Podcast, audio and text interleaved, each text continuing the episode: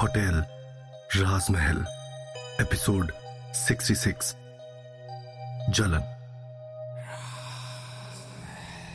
दिव्या और विशाल अब भी अपने आसपास के माहौल की बिना परवाह किए एक दूसरे को किस कर रहे हैं। इन दोनों की नजदीकियाँ मल्लिका को बिल्कुल पसंद नहीं आ रही और उसका गुस्सा सातवें आसमान पर जा चुका है। वो बिल्कुल भी नहीं चाहती कि किसी भी कीमत पर विशाल और दिव्या एक साथ रहे।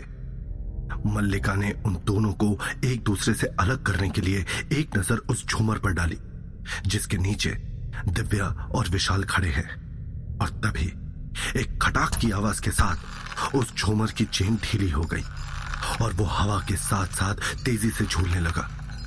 कुछ ही देर में वो चेन टूट गई। और वो झूमर सीधा नीचे खड़े दिव्या और विशाल के ऊपर गिरने लगा। मगर उसी वक्त दिव्या को चेन टूटने की आवाज़ आई और उसने जब अपना चेहरा ऊपर उठाया तो देखा कि हॉल में लगा हुआ बड़ा सा झूमर उनके ही ऊपर गिरने वाला है। उसने तुरंत विशाल को धक्का देकर खुद को अलग करते हुए चिल्लाकर कहा, विशाल!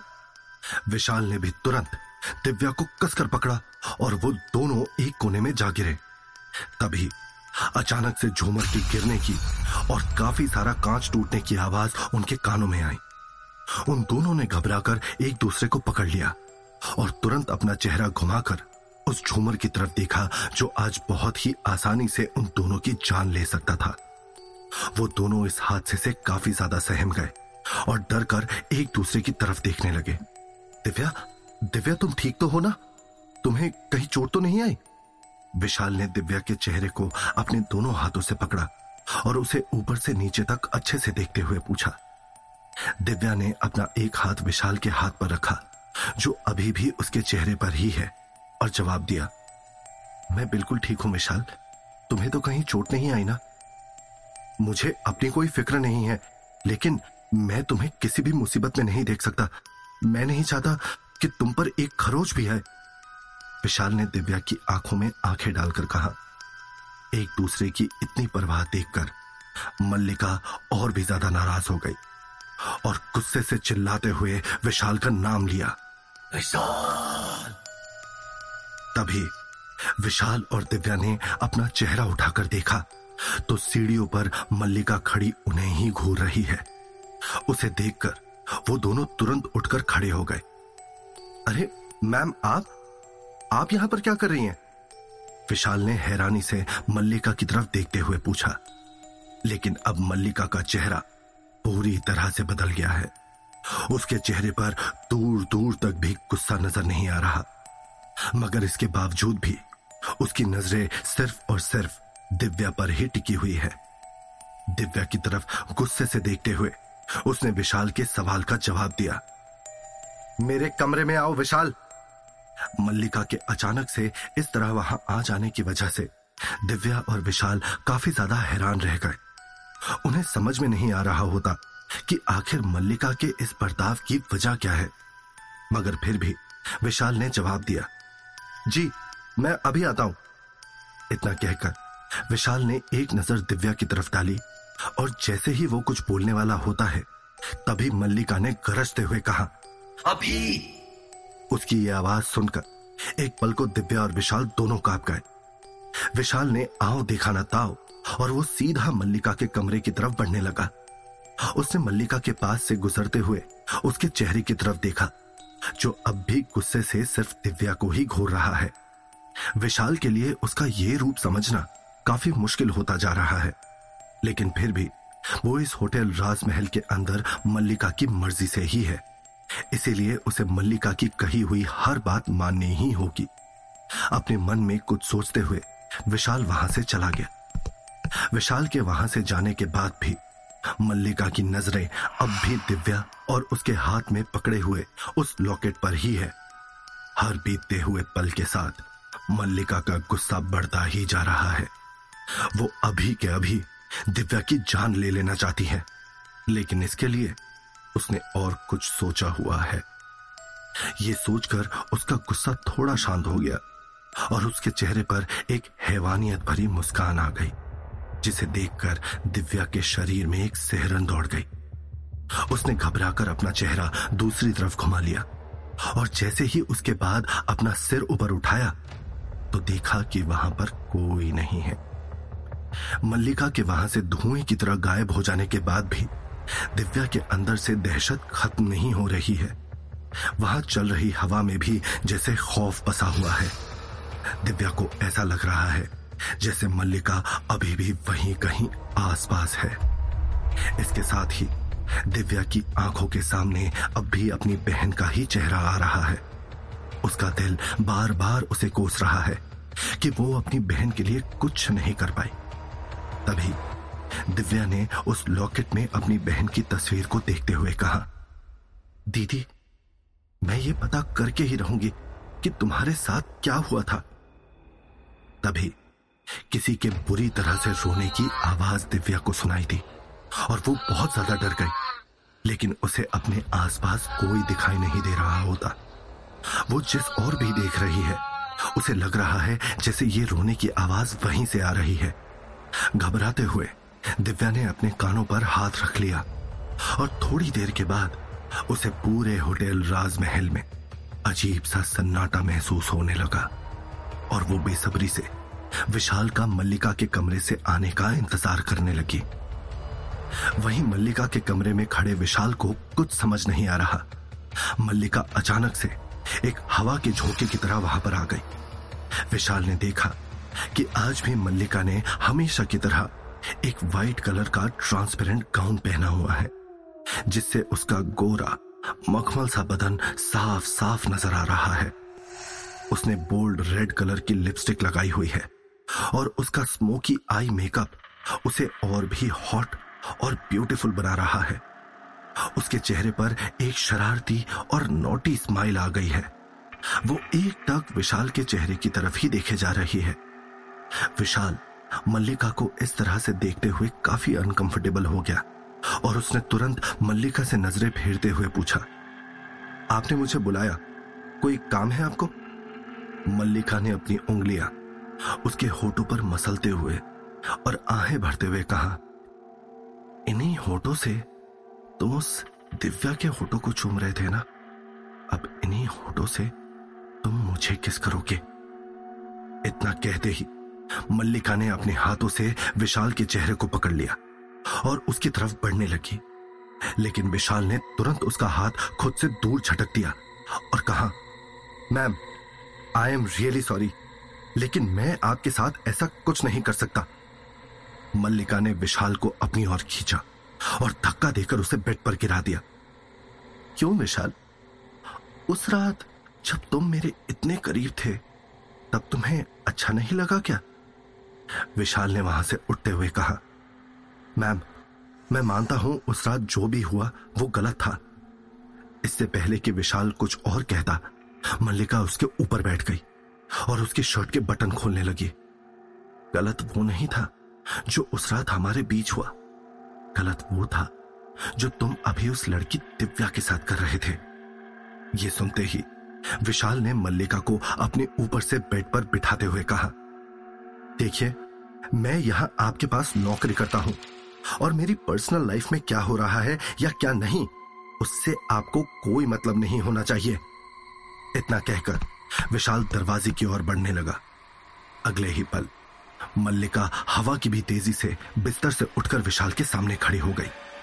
यह देखकर विशाल भी हैरान रह गया और हक्का बक्का खड़ा मल्लिका को देखता रहा। मल्लिका की आँखों का रंग अचानक से बदल गया। और वो गुस्से में बोली क्या? मुझे कोई मतलब नहीं। विशाल का इस तरह से उसे रिजेक्ट करना मल्लिका को हजम नहीं हुआ और वो काफ़ी ज़्यादा नाराज़ हो गई। तुम्हारी इतनी हिम्मत कि तुम मुझे मना कर रहे हो? मुझे? क्या तुम भूल गए वो रात जो तुमने मेरे बिस्तर पर बिताई थी? जब तुम मेरे आगोश में थे और अब तुम्हें वो सब गलत लग रहा है। उसके इतना कहते ही पूरे होटल राजमहल के अंदर तेज हवाएँ चलने लगी और अचानक से मल्लिका के कमरे की सारी लाइट्स एक ज़ोर की आवाज़ के साथ टूट गई और पूरे कमरे में कांच ही कांच फैल गया। इन सबसे डरकर विशाल ने तुरंत अपने हाथों से अपने सर को कवर कर लिया। लेकिन मल्लिका का गुस्सा अब भी शांत नहीं हुआ। अचानक से कमरे की दीवारों से एक साथ कई लोगों के चीखने चिल्लाने की आवाज़ें आने लगी। जो विशाल के कानों को चीरने लगी। मल्लिका के कमरे में रखी हुई हर चीज़ें ज़ोर ज़ोर से हिलते हुए नीचे ज़मीन पर गिरने लगी। और ये सब देखकर विशाल भी खुद को संभाल नहीं पाया और लड़खड़ाकर नीचे ज़मीन पर गिर गया।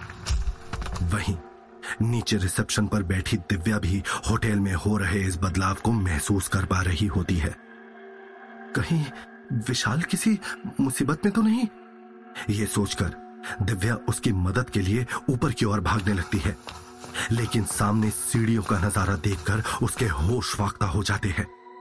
सामने पाँच सात बुरी तरह से जले हुए लोग खड़े दिव्या को ही घूर रहे होते हैं, जिसे देखकर दिव्या का पूरा शरीर डर के कारण कांपने लगता है। मल्लिका ने विशाल से कहा, देखो विशाल, मैं तुम्हें किसी भी कीमत पर नहीं खोना चाहती। इसलिए जैसा मैं चाहती हूँ, तुम वैसा करो। मैं चाहती हूँ कि आज की रात तुम मेरे लिए इतनी रंगीन बना दो, जो मैंने कभी सपने में भी नहीं सोची हो।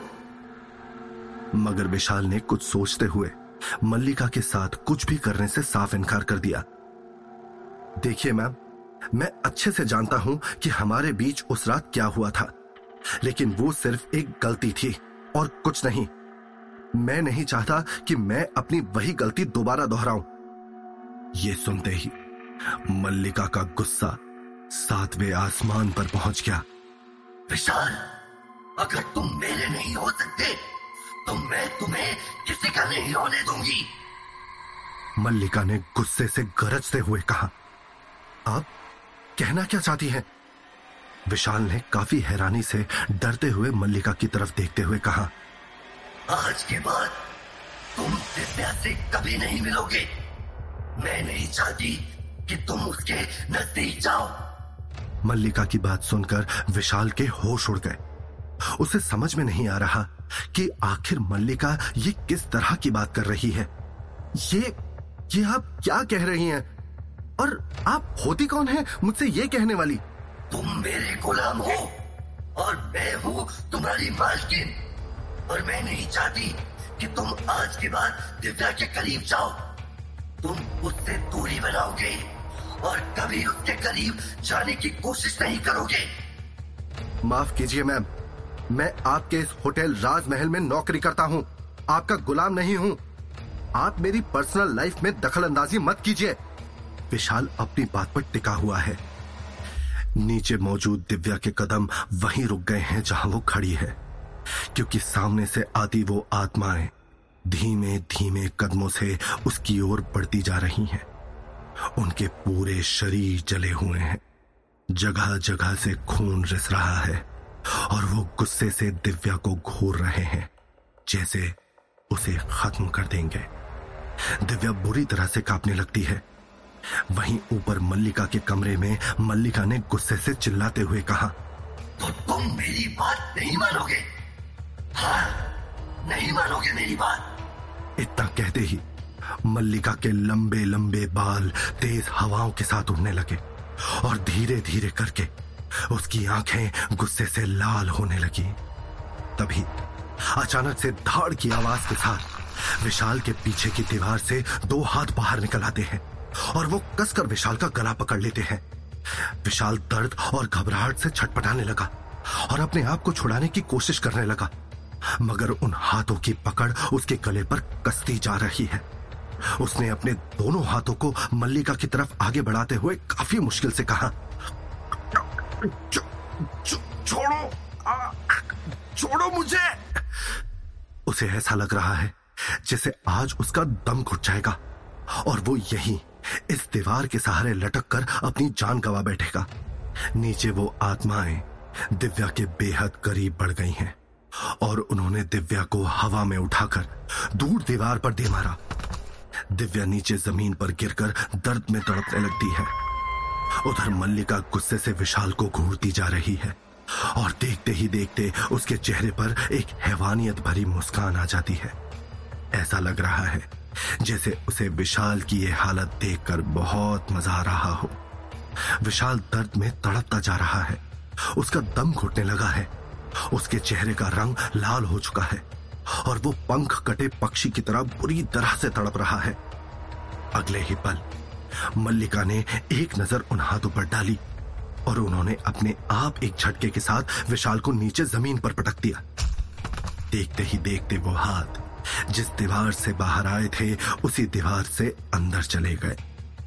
विशाल अपने घुटनों पर बैठकर अपने हाथों से अपनी गर्दन को सहलाने लगा। और ज़ोर ज़ोर से खांसने लगा। उसे अब भी ऐसा लग रहा है, जैसे उसे सांस ना आ रही हो। और वो अपने सीने पर हाथ रखकर लंबी लंबी साँसें लेने की कोशिश कर रहा है। अगर तुम दिव्या को नहीं छोड़ोगे तो मैं तुम्हें बर्बाद कर दोगे। ये मत भूलो विशाल कि ये होटल राजमहल मेरा है, मल्लिका शेखावत का। अगर तुम इस वक्त यहाँ पर खड़े होकर साँसें ले रहे हो तो वो भी सिर्फ़ मेरी वजह से। तुम्हारी ज़िंदगी तुम्हें मुझसे मिली हुई एक भीख है और कुछ नहीं। मैं चाहूँ तो तुम्हें सांस लेने तक का मौका ना दूँ और उससे पहले ही तुम्हारी जान ले सकती हूँ। मल्लिका ने गुस्से से गरजते हुए विशाल की तरफ़ देखा और कहा, इस वक्त उसकी आँखों से आग बरस रही है, जो किसी भी वक्त विशाल को जलाकर राख कर देगी। अगर तुमने मेरी बात नहीं मानी। तो मैं तुम्हारी जान लेने से भी पीछे नहीं हटूँगी। मल्लिका ने गुस्से से चिल्लाते हुए कहा तो क्या करेगा विशाल? क्या वो मल्लिका के आगे अपने घुटने टेक देगा? या करेगा मल्लिका से बगावत? विशाल और दिव्या के साथ अब आगे मल्लिका क्या करेगी? ये जानने के लिए सुनिए होटल राजमहल सिर्फ़ पॉकेट एफएम पर।